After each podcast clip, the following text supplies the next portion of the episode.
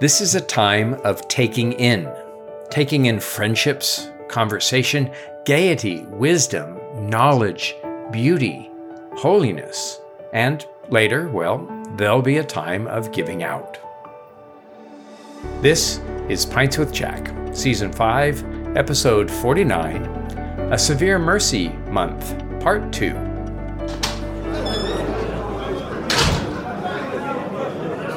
Well, good morning, or good evening, or whatever time you happen to be listening to us, everyone. This is Pints with Jack, your favorite weekly C.S. Lewis podcast, where Andrew, me, David, not here today, and Matt, my faithful companion, break down and discuss the works of C.S. Lewis. Having finished the Four Loves this season, we then uh, dipped into Ecumenism Month and Apologetics Month. We're looking forward to an episode of The Chronicles of Narnia, Horse and His Boy, and my wife will be joining us. But we are currently in a Severe Mercy Month, looking at his book, uh, looking at the book A Severe Mercy by Sheldon Vanauken. For those of you who are joining us for the first time, we highly recommend you listening to episode one. We do a little synopsis of this book by Sheldon Vanauken about the love and loss of his wife Davy and the role that C.S. Lewis played in their relationship and their both of their conversions to Christianity. Side note, I am very excited for the horse and the boy recording with your wife. I'm very excited excited just to find enough space where the two of us can sit down. Uh, if listeners haven't uh, haven't heard, we just moved uh, this last week to Winter Garden, Florida, and we're uh, the cardboard cuts and the disorganization of all the moving. Uh, I'm looking forward to being done with that and setting in our new place and uh, and enjoying. I think that's coming up this week, isn't it? Yes. Tomorrow, the next day, something like that. In oh man, case. I better read the other half. I'm not sure when it is. We're having. Memorial Day uh, tomorrow, but um, but yes, we're we're looking forward to Horse and His Boy, one of my favorite of the Narnia books. So uh, here we are. We're about to come to one of my favorite parts of any book, uh, the the Oxford section of this book. Mhm. Yeah, so we're going to pick up where, as a reminder for those last week, we had finished, they had their Shining Barrier, the Appeal to Love, that 10 year period. A couple experiences with potentially the beginning of Christianity, if you look retroactively, that we discussed the conviction of sin, the shadow of the mast.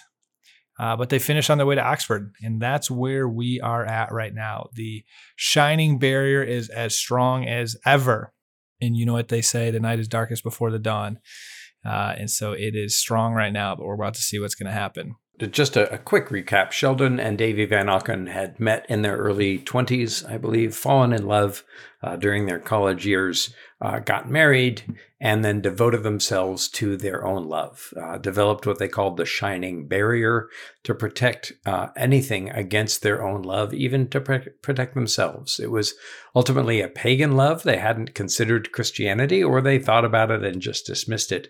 But their religion basically was the religion of Eros, the religion of their own love for each other. They have been dreaming about uh, buying or having built a, a boat where they could sail around the world and enjoy each other's company. Um, and so they think about making the gray goose. Uh, but they also have been pursuing uh, education, and Van has gone to Yale. Then they have been trying to go to Oxford before the war. It was or, right after the war, uh, World War II, in which uh, Van served as a naval officer.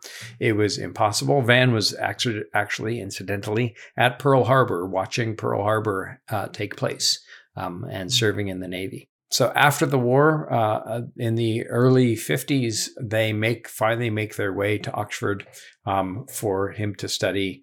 And um, as they do, they begin to explore the implications of Christianity. well and it starts because you said they made a god out of the love of eros well the love of friendship not that they didn't have friendship before but it was very much about them really started to open up in another to another level here at Oxford, I would argue. And he starts starts right off the bat that they have a group of five Christian friends, and very close. That he actually describes him as very intellectual, deeply committed to Christ, and right off the bat challenges our worldview of Christianity. Let me jump in and just say yeah. that um, as I was reading this book, uh, echoes of so much of Lewis's writing really informed it. So I love chronologies. Van writes this book in 1977 is when he publishes it. So by then, Lewis is already 14 years past. And you can kind of hear structures and, and echoes of Lewis's different books uh, in Surprised by Joy, where Lewis's reading and his friendships begin to point him towards Christianity, which really distresses him. I think Van is echoing that here. And so he comes to Oxford and meets a bunch of Christian friends. And then uh, Davy goes out and and goes to Blackwell's and comes home with an armful of books about Christianity. And they really begin reading and exploring Christianity. It is really, I think, I think Van is writing it either consciously or subconsciously, echoing some of the structure of Surprised by Joy. And he talks about the books they got. Lewis's books, of course, Screwtape Letters, Miracles, Space Trilogy were some of the first ones. Talks about Chesterton, Sayers, Augustine, Graham Greene. I've never heard of that individual. Charles Graham Williams. Greene. Oh yeah, T.S. Eliot. Priest. Yeah, ah, the power and the ah. glory. I'll have to check that out. Charles Williams and who else? Yep. I read I read Charles Williams, mm-hmm. uh, his Descent into Hell. That was senior year of college and struggled with it struggled. I would love to read it now that I have a more, I guess, maybe mature understanding of stuff and even just maybe a little bit smarter than I was back then. But it was tough. I just didn't get into it and I had a hard time following it. Yeah. Charles Williams, um, I'm actually finishing up my Northwind course on Charles Williams, even as we speak. Williams writes a series of supernatural thrillers, seven novels, in which you have this kind of ordinary English countryside or ordinary English life in the village, and the supernatural comes breaking in. So that's in, probably what confused me. I don't think yeah. I was following it at all. Yeah, it's crazy. in War in Heaven, a little uh, English archdeacon goes into a sacristy and he discovers the Holy Grail, and all kinds of magic are being worked around it and with it. And and so um, once you find Charles Williams, nothing else will do. There's nothing like him. Uh, mm. But it takes a little bit of getting used to. Currently working on a paper comparing The Place of the Lion, which was the first Williams novel that Lewis ever read, with Lewis's novel That Hideous Strength, and hmm. so um, it's worth uh, it's worth. I wouldn't suggest readers stick with Charles Williams and force their way through, but once you're in the mood for that sort of thing, there's just nothing else like it, and um, and they're very very enjoyable of their own of their own type. I'll give another chance. And then T.S. Eliot figures really prominently. Um, the Ariel poems, the four quartets, um, mm-hmm. re- really a, a, big deal for for for Sheldon and uh, and uh, for for Davy and Van. Well, just a couple comments around this. So they're they're in the stage of exploring Christianity. Well, that a couple things stuck out to me. So one was what they felt they needed to believe, and I and I like this summary. They needed to believe the same God who made the world had lived in the world and had been killed by the world, and that the proof of this was his resurrection from the dead. And so that's what they were trying to ask themselves: Is there not only a creator of the universe? They were somewhat theists, as you mentioned before. Uh, but did he come into this world? Did he die for the world? Did he die by the world? And then was he resurrected? And so there's a lot, you know, right off the bat, just name it. This is what we're going for. And then the other thing that stuck out to me is is Van points out that there was an extreme all or nothing. We've already kind of seen that that's just very natural to their personality. But I believe in this case it's true. You know, you can't really half-ass Christianity. Mm-hmm. And so it says, he he says in the book, it is impossible to be incidentally a Christian. The face of Christianity must be overwhelmingly first or nothing. This suggests a reason for the dislike of Christians by nominal or non-Christians. What stuck out to me here was that his he has the right mindset. This isn't to be taken lightly. It's it's of infinite importance, or it's just completely false and doesn't matter in the slightest. But right, that's, that's why the Lewis quote: "Christianity, yes. if true, is infinitely important, um, and if false, is of no importance at all. The one thing it cannot be is moderately important." And I think yes. Van is echoing that very very quote here. I think he's also echoing the idea of the essay first and Second Things." Mm-hmm. Um, where Lewis talks about the importance of putting first things in the first place. And the the essence of the argument can be seen in in that quote that we keep coming back to from Four Loves that love when it ceases to be a demon when it ceases to be a god when a secondary love takes the place of the primary love then it will twist and go and and go bad. And so Van, I think, is really showing um, overtly and uh, you know and and implicitly where he has read his Lewis. Well, and I want to ask Pastor Lazo a question of uh, newly ordained. The all or nothing. I mean, that's intellectually that's very true. I mean, you need to you need to fully surrender and give your life to Christ. But we all somewhat know that it's tough to give all of yourself because of our sinfulness, our brokenness, where we're at in the journey. But maybe you could say that we're giving all we can at this stage, but you could also argue that's an excuse. So I guess my question for you is how do you judge? And that's a terrible word to use, judge, but how do you judge or evaluate for your own life? I am giving it my all or all I can give, even though I know, like almost like if it's enough. But that's difficult too because it's like winning over God's love. I'm doing enough, which that's dangerous. But you also don't want to just pretend that that's a question you don't you shouldn't ask yourself because you do need to value out your life and ask is God number 1 or is he number 2? Is he number 3? What things are ahead of him? And then when you identify some things that are ahead of him, how much grace do you have on yourself versus you know realizing you, you do need to get rid of that. I, I guess I'm just curious your thoughts on some of that.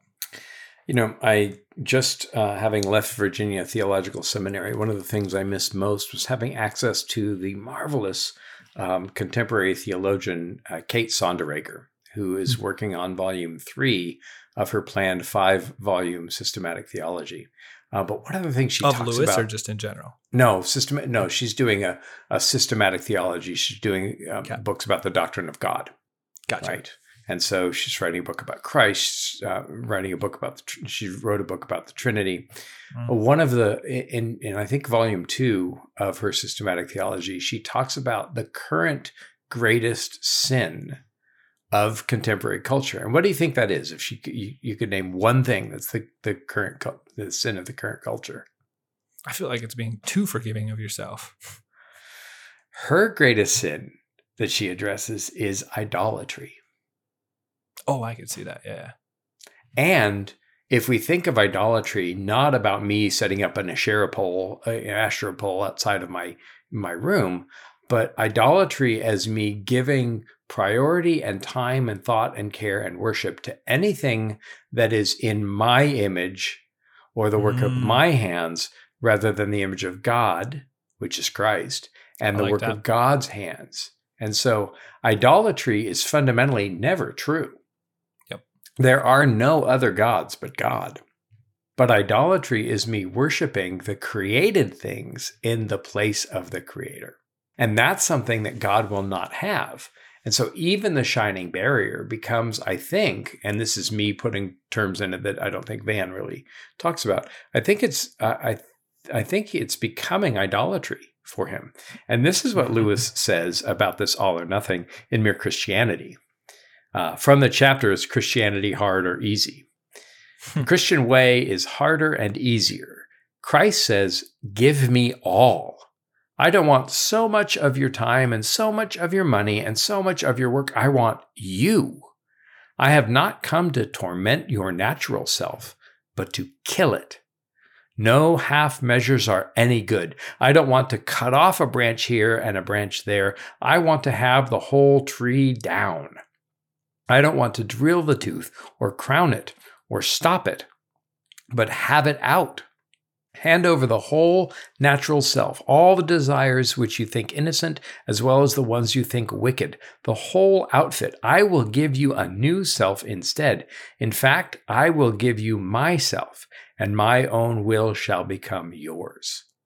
Mm-hmm. And so, this is the all or nothing that they begin to see with Christianity. And this is what Van, I think, by in retrospect, is discussing here that Christ demands all, all of us.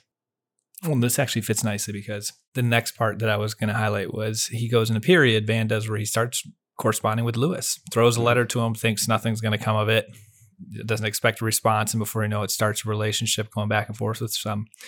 In one of the letters he writes to him is the toughness of humility. Like, what if this Christ is true, what it will mean for his life. Like he has no false idealism. Ironically, he has a huge idealism towards romantic love.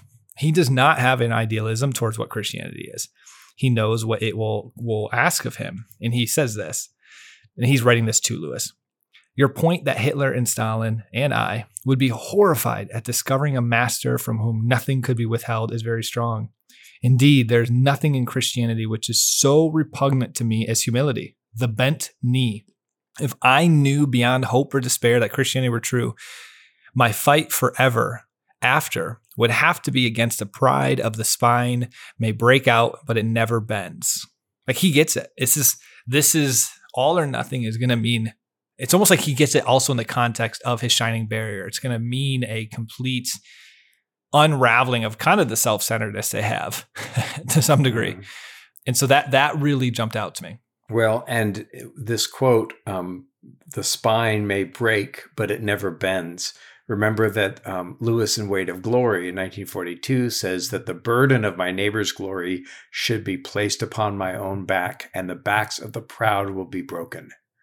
Mm. And so mm. this is this is an echo. This is Vanauken echoing um, his well-read Lewis that we have to think of others uh, as better than ourselves.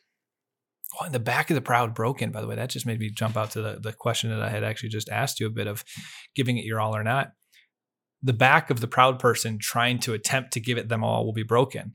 But when yes. you humbly come to Christ saying, I give you my all, even though I can't, I'm broken, I have my own ways. It's like he will actually then take your all from you in a good sense.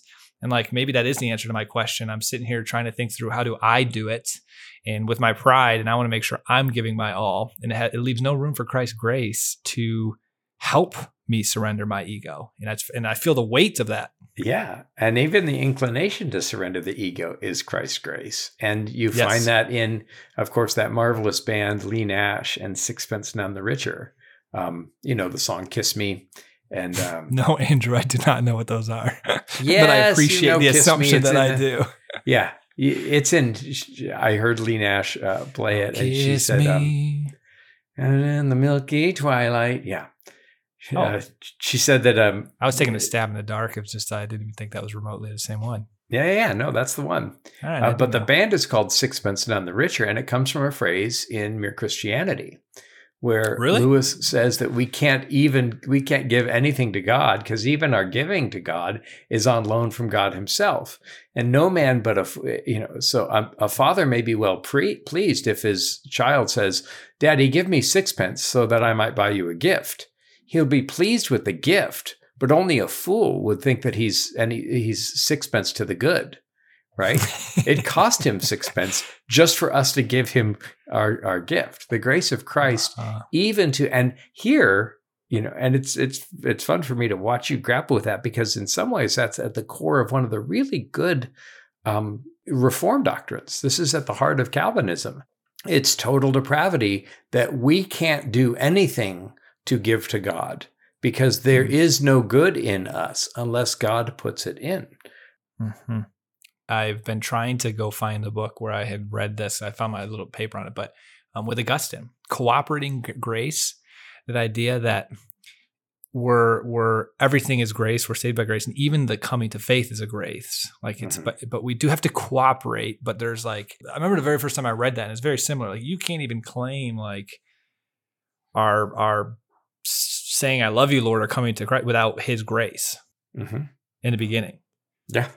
Well, and it's gr- grace. If grace is a gift, even the gift mm-hmm. to draw breath, to have speech, to have a mind that can conceive of it, it it it all goes back to Him. And so, yes, this kind of self abandonment, this humility, this giving up of self. It's tough, but then that's mm-hmm. part of what I love about Lewis. I mentioned in the last episode, speaking at St. Cecilia's Church a couple of weeks ago in Houston my talk was called door or door or doorway. So I think that Lewis is a door, an object worthy of study, but he's also a doorway through whom we can walk to find other authors, other ideas, and ultimately uh, Lewis should serve as a doorway to Christ. But for me, he's a doorway to Tolkien and to Chesterton and to MacDonald and to so many friendships. He was a doorway to my marriage. Um, but as a as a door, he's also an object worthy of emulation, um, and that's what saints are to a certain degree: doors and doorways. And this humility for somebody who is so arrogant and so smart uh, is, I think, a real deliberate act on Lewis's part. And I think it's his second, or it's his first letter to Vanauken after Vanauken converts to Christianity. So he begins corresponding with Lewis and telling him about a spiritual journey. And uh, Lewis has some wonderful and humorous and humble things to say. There are 18 previously unpublished letters um, by Lewis in A Severe Mercy. And those are the first letters that were, you know, outside of copyright that it's, you know, that that, that you can freely, you know, quote from without paying for it. As Vanauken's about to convert, Lewis says, I think the Holy Spirit is after you. You're in the meshes of the net, and I don't believe that you shall get away. And then once he converts, Lewis concludes his first letter to Vanauken. And this is Lewis in 1951. He's um, uh, he's he's about to end up his time at Oxford. He's incredibly busy. Minto is dying. Um, I mean, it's just a, a, difficult time for him. But as soon as Vanauken converts, Lewis writes him back by return of post, and he concludes, Blessings on you and a hundred thousand welcomes. Make use of me in any way you please, and let us pray for each other always. Hmm. Here's this preeminent scholar saying, Make use of me any way you please. And I, you know, that phrase is so convicting to me. How often do I think that I'm better than this one or that one, you know, or uh, that that one's th- this answer to an email or this gift is is is not the best use of my time. Walter Hooper said that his motto, Lewis's motto, was "When in doubt, give more," or "When in doubt, answer the letter." Um, and so Make use of me any way you please, I think, is the outward working of the inward humility to which Lewis challenged himself. And that's something that really, that Davy and Van, especially Van, really grapple with. Well, and that flows right to the next part of this. You know, they're wrestling with this. There's a few initial letters with Lewis pre conversion, and then the conversion happens. And they were not at the same moment. Davy was a couple months earlier. And at least the way Van describes it. Hers was more, she had the intellectual side for sure. She was reading the books and exploring that and very much probably had an intellectual conversion. But he draws her back to that uh, sin painting, the conviction of sin, the pain, that there was just something emotional too, like a need that she was experiencing with that brokenness that really drew her to Christianity in a way that Van didn't feel as much. You know his was very much more the intellectual one. So there's a couple month period where they were not overlapping with that. He he he didn't fake it. He tried to genuinely give himself and then the next day realized nope i'm not ready uh, so kind of came back. But when he did this was very pivotal to me when he describes his so for him because mine was much more the intellectual side too he wrote Lewis a letter and he really wrestled with the fact that he was having a hard time. He thought Christ was probable, but wasn't proven.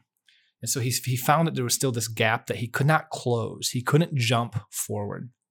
And it dawned on him, and I can't remember, and you can correct me if I'm wrong, Andrew, if, if it was brought to his attention by someone or a book he read or just an insight that he had that yes, there was a gap forward to, to jumping into leaping into faith of Christianity.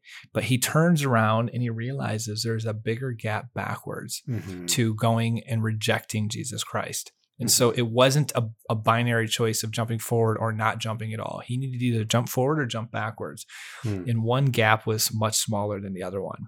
Hmm. And so I remember when I read that because I, mentioned to you when I had read Mere Christianity, it didn't convince me yet of Christianity, but there's a truth and a beauty here that I was drawn to, and it got me on this exploration. And you could argue my true surrendering didn't really happen until maybe right after college when I was in San Diego. There was an intellectual assent that was occurring in my senior year with a theology minor. But that re- that realization really helped me, kept me going forward, realizing, yeah, I've read enough.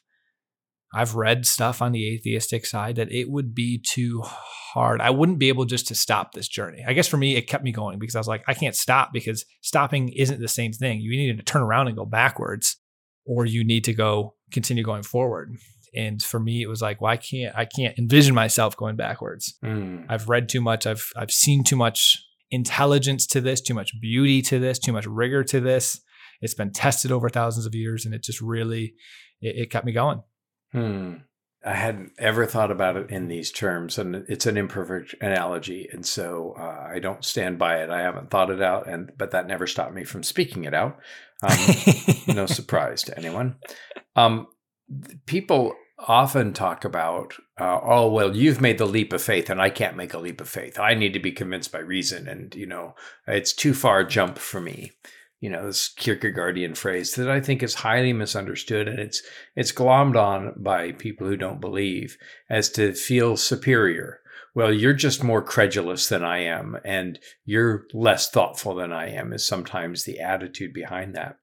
Um, I think maybe the leap of faith is, and this is, like I said, is an imperfect analogy, and it's mostly because we now live in a house with some stairs in it. And so maybe it's you take a step up each stair in the darkness um, and you know that there are stairs and then when you get to that last stair you may not be able to see the landing of the next stair but you take that step or you even jump up that stair assuming that the landing is going to be there because the landing has, on the previous step has always been there even if you can't see it.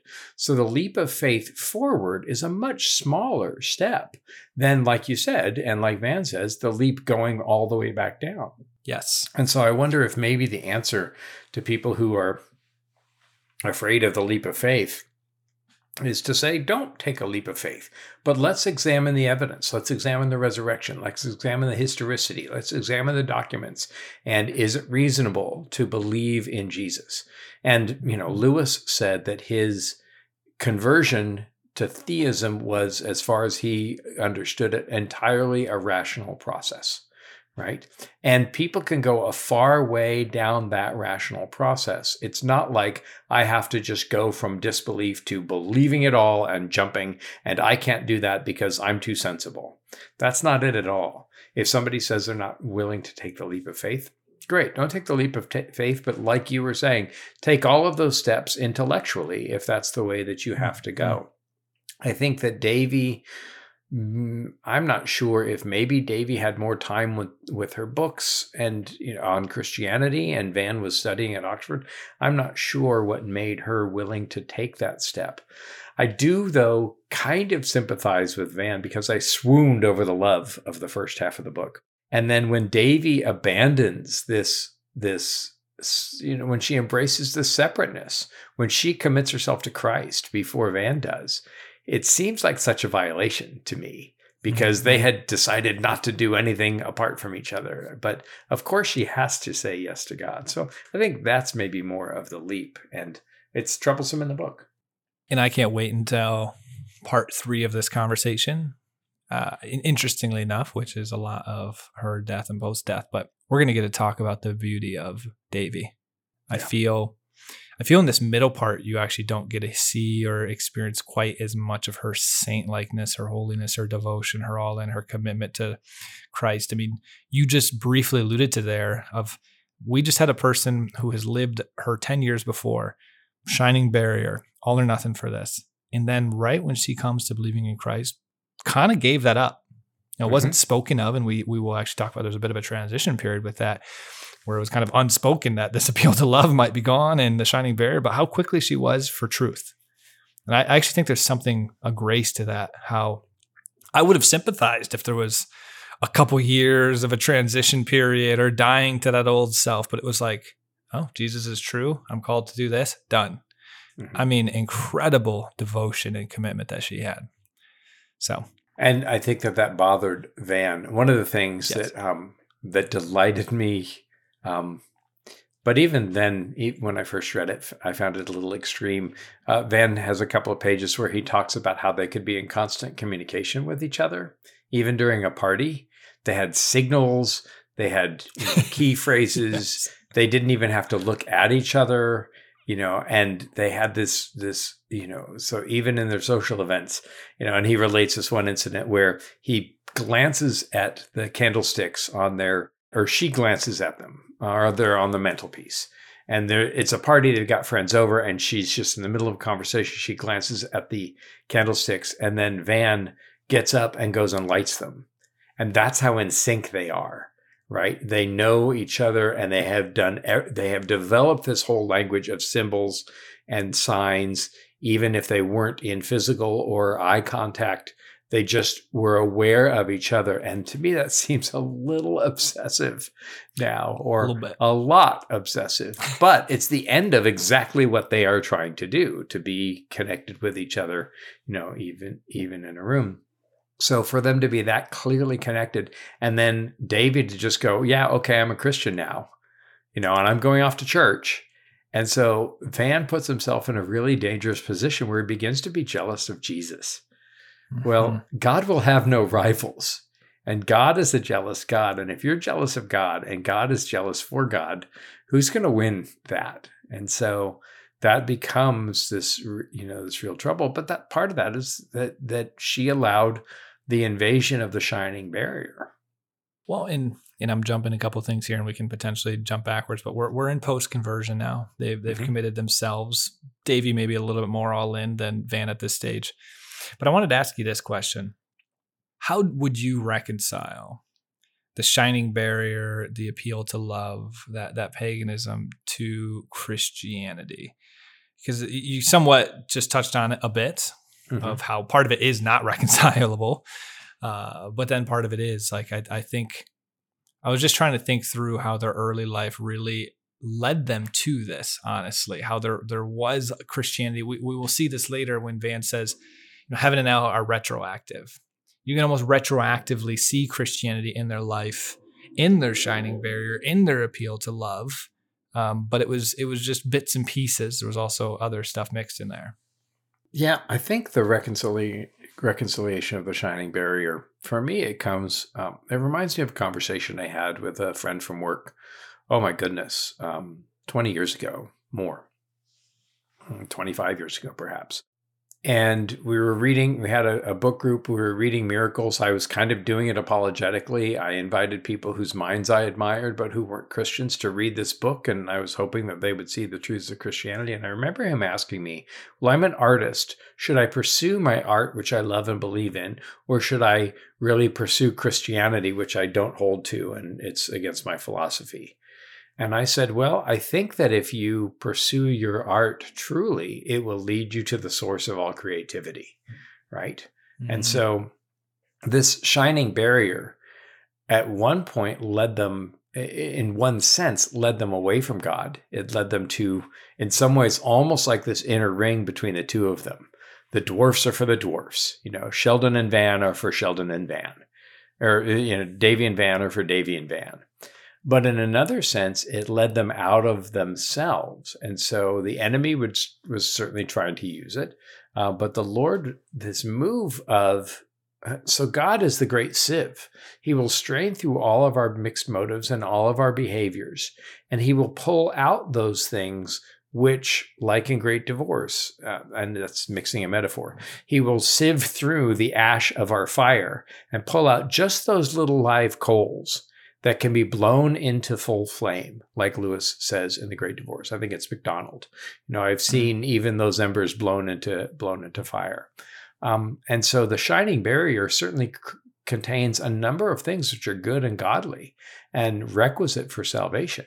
In that they are self focused and not Christ focused, then those parts are going to have to die in order to be raised again. the word that was coming to my mind, I think that's spot on, was the beauty, the beauty within it. So if we go back to the beginning of this part one, and we didn't talk as much about this, and there's also, I believe, in the prologue, but he he mentions progression of seeking happiness, seeking joy, and he thought emotions were a part of it.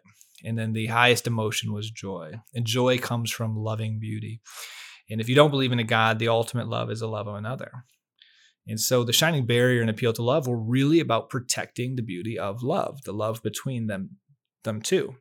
And so that was almost there, but when you but there, and there's something good in that, the the desire for beauty. It was just assuming the the stopping point of that beauty was the ultimate love from like novels and poets of just another person. Mm-hmm. When in the end there's an actual capital B beauty, like there's a capital T truth and a capital L love. And when and I think the way you reconcile is that almost like that shining barrier appeal to the actual beauty in the actual love. It's like almost just now you can apply that towards Christianity. um, just like taking it a step further. So it almost goes back to what we talked about with G.K. Chesterton on the last episode. The Christianity saves paganism from itself. And so the shining barrier appeal to love without Christianity was going to end up most likely leading to problems, whether it's a decade, two decades, three decades, four decades from now. But in the end, it, it saved it by like an appeal to, I almost want to say it was still an appeal to love, but it wasn't their love. It was God love. I think that you're right to notice the appeal to beauty because that's such an important part of Lewis's own conversion. And I think that Van either sub, like I said, um, consciously or subconsciously is channeling some of Lewis and Surprised by Joy. Remember that it's beauty, the beauty of the biscuit tin, the beauty of the mountains far away, the beauty, the stark beauty of northernness. It's beauty that draws the young Jack Lewis to experience joy. So beauty leads to longing, and longing, you know, it's it's it's again, it's in Weight of Glory. One day we shall shall be taken in, right? Um, we want to be in love. We want to be in beauty. And so beauty arouses in the soul this sense that there isn't perfection, but I want it. And that's kind of what's what's going on, I think, both for Van and for Lewis.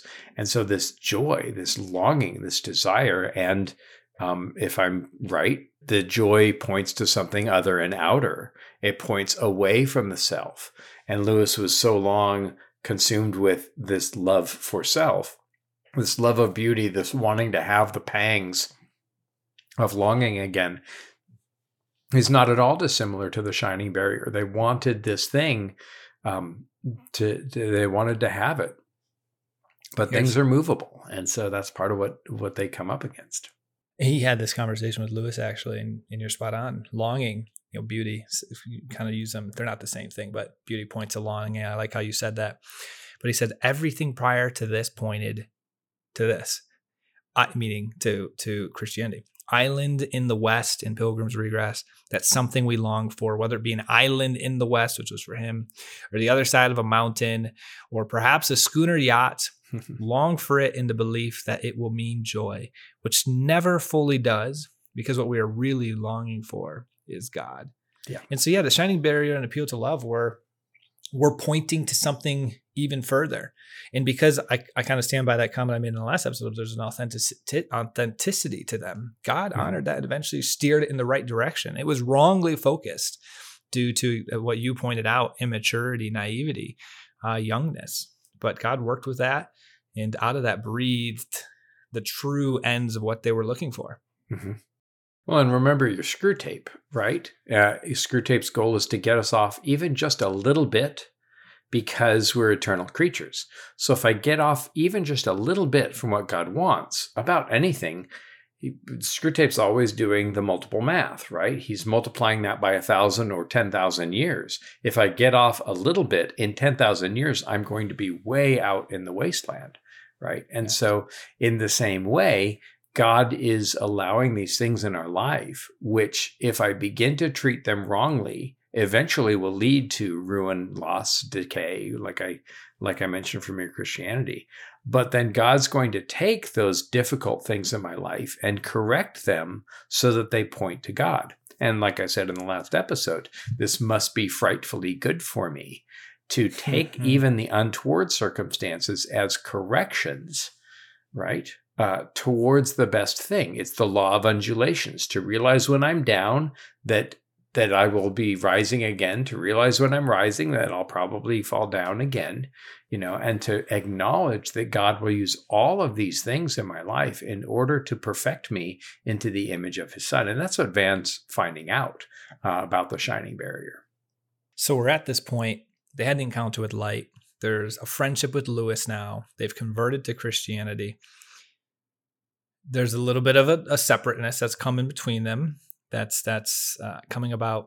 So now we're at this point where we're the, the the remainder of the Oxford period. We'll kind of zip through this part, but they have this studio and there's this community that develops. It's really honestly this part is really did draw me to this book. The beauty of the way they lived was incredibly communal. Talk about also a complete 180 from just them two let's shut out the world to complete openness to a community. He says he took a random period out of their journal and 30 people came within a week. Six nights people were there. They have this fireplace. They'd come and have intellectual conversations. They'd read books. They'd talk about life whether it was christian or non-christian stuff. It was just a very open thing and constant they had to leave their apartment just to get any sort of work done because it mm-hmm. became the central hub location of this this vibrant intellectual life. And that goes back to the quote of the week that you read the gaiety, the wisdom, the joy, the mm-hmm. sharing. I mean, it was just, it was really incredible what they described and honestly enviable. I mean, how cool to be to have that kind of friendship. They actually just went from like, like extreme eros to honestly a pretty extreme friendship like love became mm-hmm. so important. It was dominating their life in so many mm-hmm. ways. Yeah, absolutely. Their studio apartment, their their studio apartment, they called Saint Udio's, which I love. Um, and it's this sense that I think comes up that they, well, Lewis talks about it in uh, some reviewer. I've mentioned it on this podcast before, uh, reviewing William Morris's poem "Love Is Enough," and the reviewer said it's not. Um, what they found was Eros was not enough and it wasn't that they abandoned their love or they abandoned uh, they abandoned their commitment to avoid separateness, but in Oxford they met such a great circle of friends. And I think that what they were experiencing there is a little bit of maturity. They're in their late 20s or early 30s, I believe, at this time. And and you know, you may want more than just Eros, even if your Eros partner is your best friend. But remember what Lewis said about the death of Charles Williams, and he said in The Four Loves now that Charles is gone, I have not more of Ronald, but less of him. More uh, now that Williams is gone, I don't have more of Tolkien because I have him to myself. I have less of mm. Tolkien. I'll never see that particularly Caroline or Charles like look on Tolkien's faith, face. So friendship, the perfect number for friends is not two but at least three or four or five, right? Um, and so the Inklings provided for Lewis this sense of friendship that's exponential and grows the love. And I think that it's not at all unusual that when they get to St. Udio, when they get to Oxford, and they begin meeting Christian friends, once again, an echo of what was happening for Lewis in, in um, Surprised by Joy, these friends and the books that they were reading and they it expands their love for each other. So this is not davy and van having to have secret signals at a cocktail party that was abominable and, and detestable. This is davy and van learning each other within the context of other friends. And yes eros had its firm place and then philia comes. Um, i imagine that had they decided to have kids or whatever storge would have come and made its claims but all of these loves would eventually point to Christ, who is the source of all love. That was really well said. I'm, I'm glad you connected that to the four loves. And for anyone listening to this too, as, as someone who has experienced pretty close to this kind of community in San Diego, there was a, a Catholic parish that was a part of that was just one of the most vibrant young adult communities I've ever been a part of, and then left it and have not been able to re-experience it honestly since you can't underestimate the power or don't underestimate the power of community and just mm-hmm. the sharpening each other uh, iron sharpening iron and the way that it just it's it brings joy it brings um, happiness it brings so much fulfillment. And so i strongly encourage people to just seek out community and read this book be inspired by it. It's a very beautiful part about this well, the community is going to fundamentally let us down ultimately, but I think that this is also uh, in this world it will. But I think this is also perhaps a picture of um, of what heaven may be like, where we're all yeah. tr- truly ourselves and we can enjoy each other without our, our selfishness.